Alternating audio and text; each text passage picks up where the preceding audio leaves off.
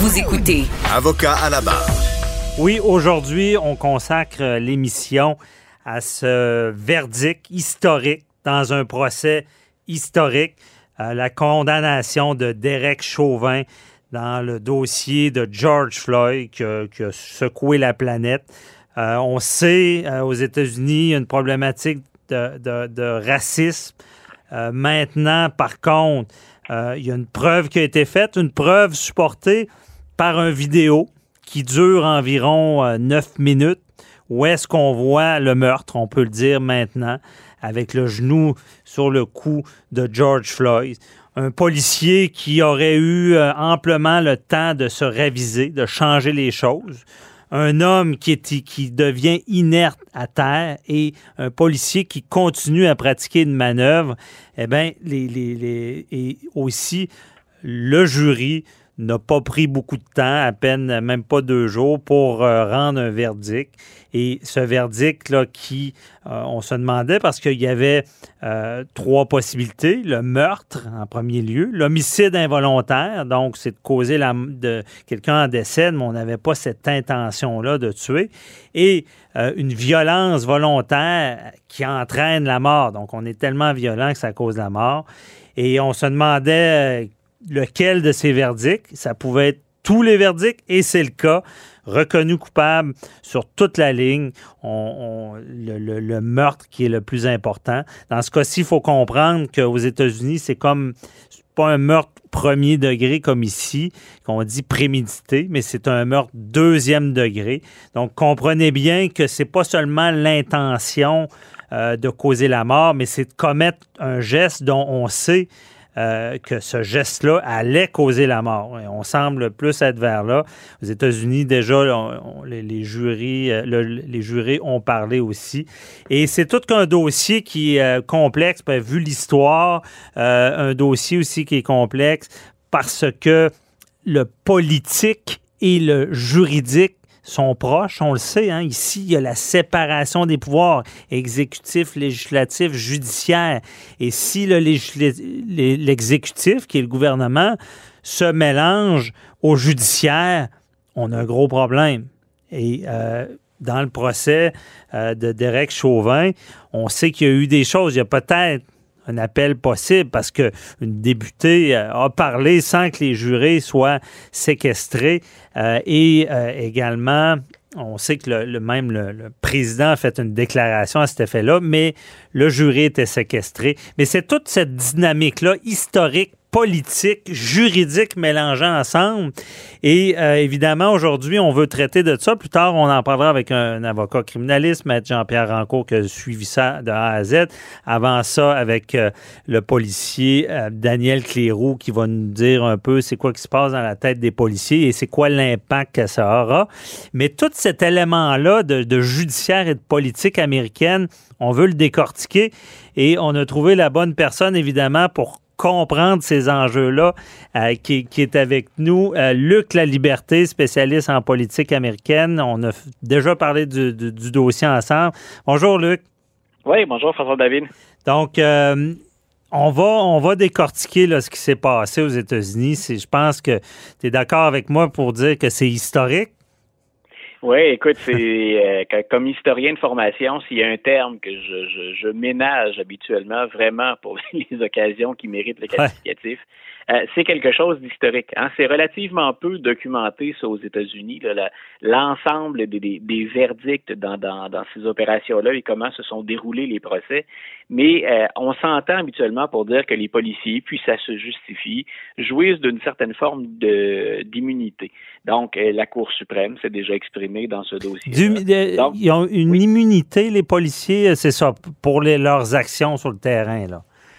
Voilà, c'est qu'on on, on en convient. les, les cas se sont multipliés d'ailleurs dans les dans les derniers jours et on, on demande aux policiers d'intervenir dans des situations qui sont toujours difficiles. Mhm. Oui, il y a la thématique de la question raciale, mais même en retirant ce facteur-là, Reste qu'on leur demande d'intervenir euh, et ils sont censés être formés pour.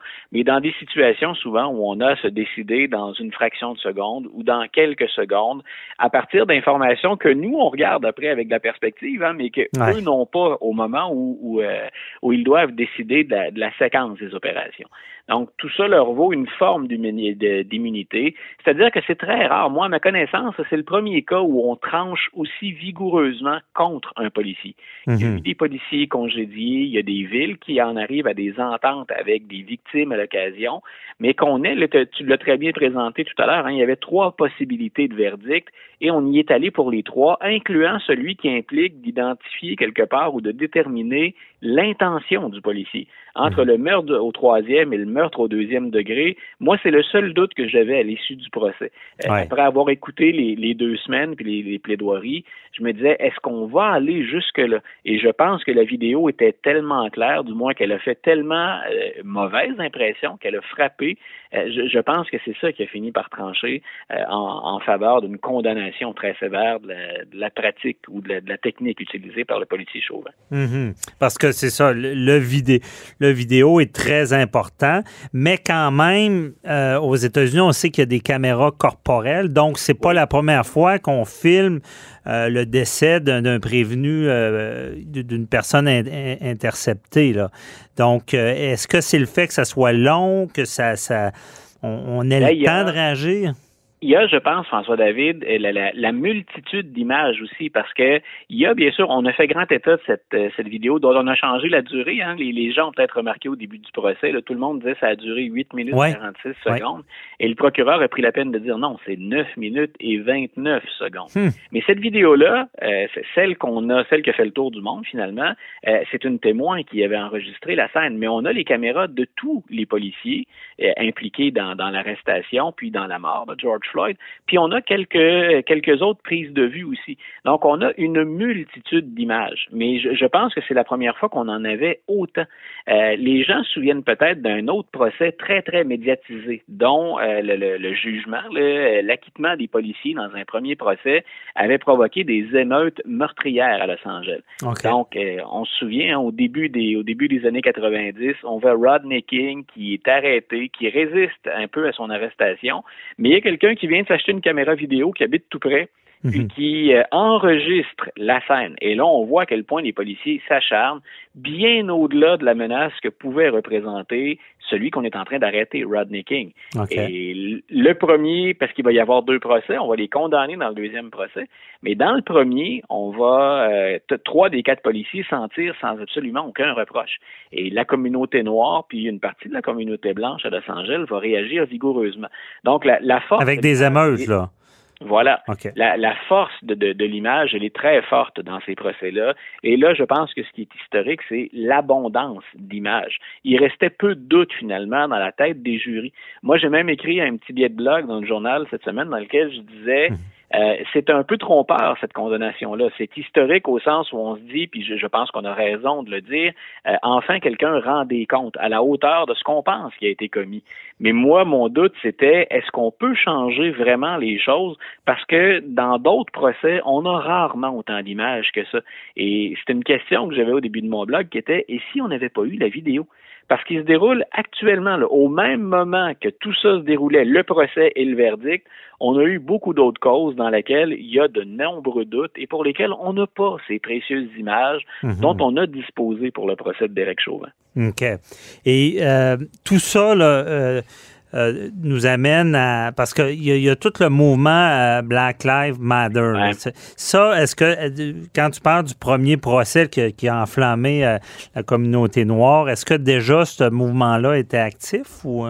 Non, ça c'est un mouvement qui est plus qui est plus récent. Donc c'est une évolution beaucoup beaucoup plus récente. C'est beaucoup plus près de nous dans le temps.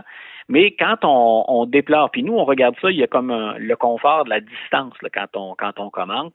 Euh, on écrit beaucoup de choses sur Black Lives Matter de notre côté de la frontière. Mhm. Il y en a qui vont appuyer le mouvement, qui l'appuient sans réserve, puis d'autres qui dénoncent certains excès de Black Lives Matter, puis dans l'occasion des, des, des gestes de violence, ou encore des gens qui se joignent à ces manifestations-là et qui, eux, sont des casseurs professionnel.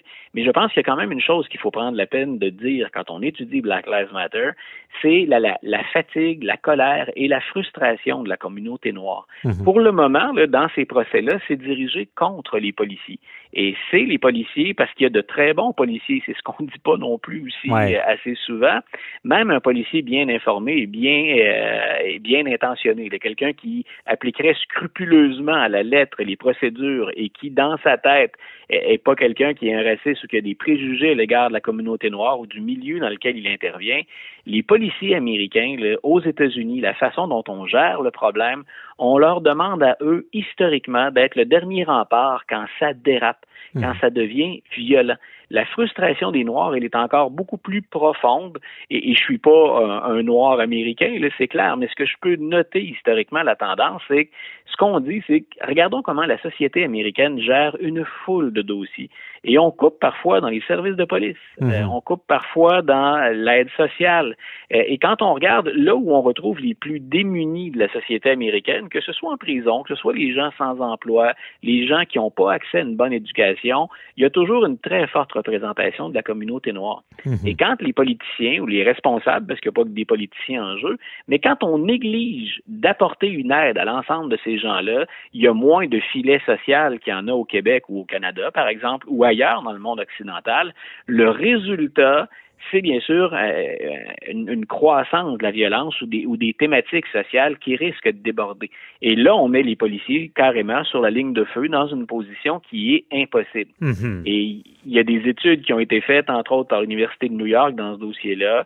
Euh, ça conduit à toutes sortes de dérives. Entre autres, on constate, même dans des, des, des expérimentations, que les policiers ont plus tendance à sortir leur arme ou à appuyer sur la gâchette quand la personne qui est devant eux est noire plutôt que blanche. Donc, ça a été documenté. Et, c'est là où je disais, ben euh, oui, le procès peut avoir des retombées qui sont intéressantes, mais on se concentre encore, et je pense qu'on fait fausse route, uniquement sur le travail des policiers.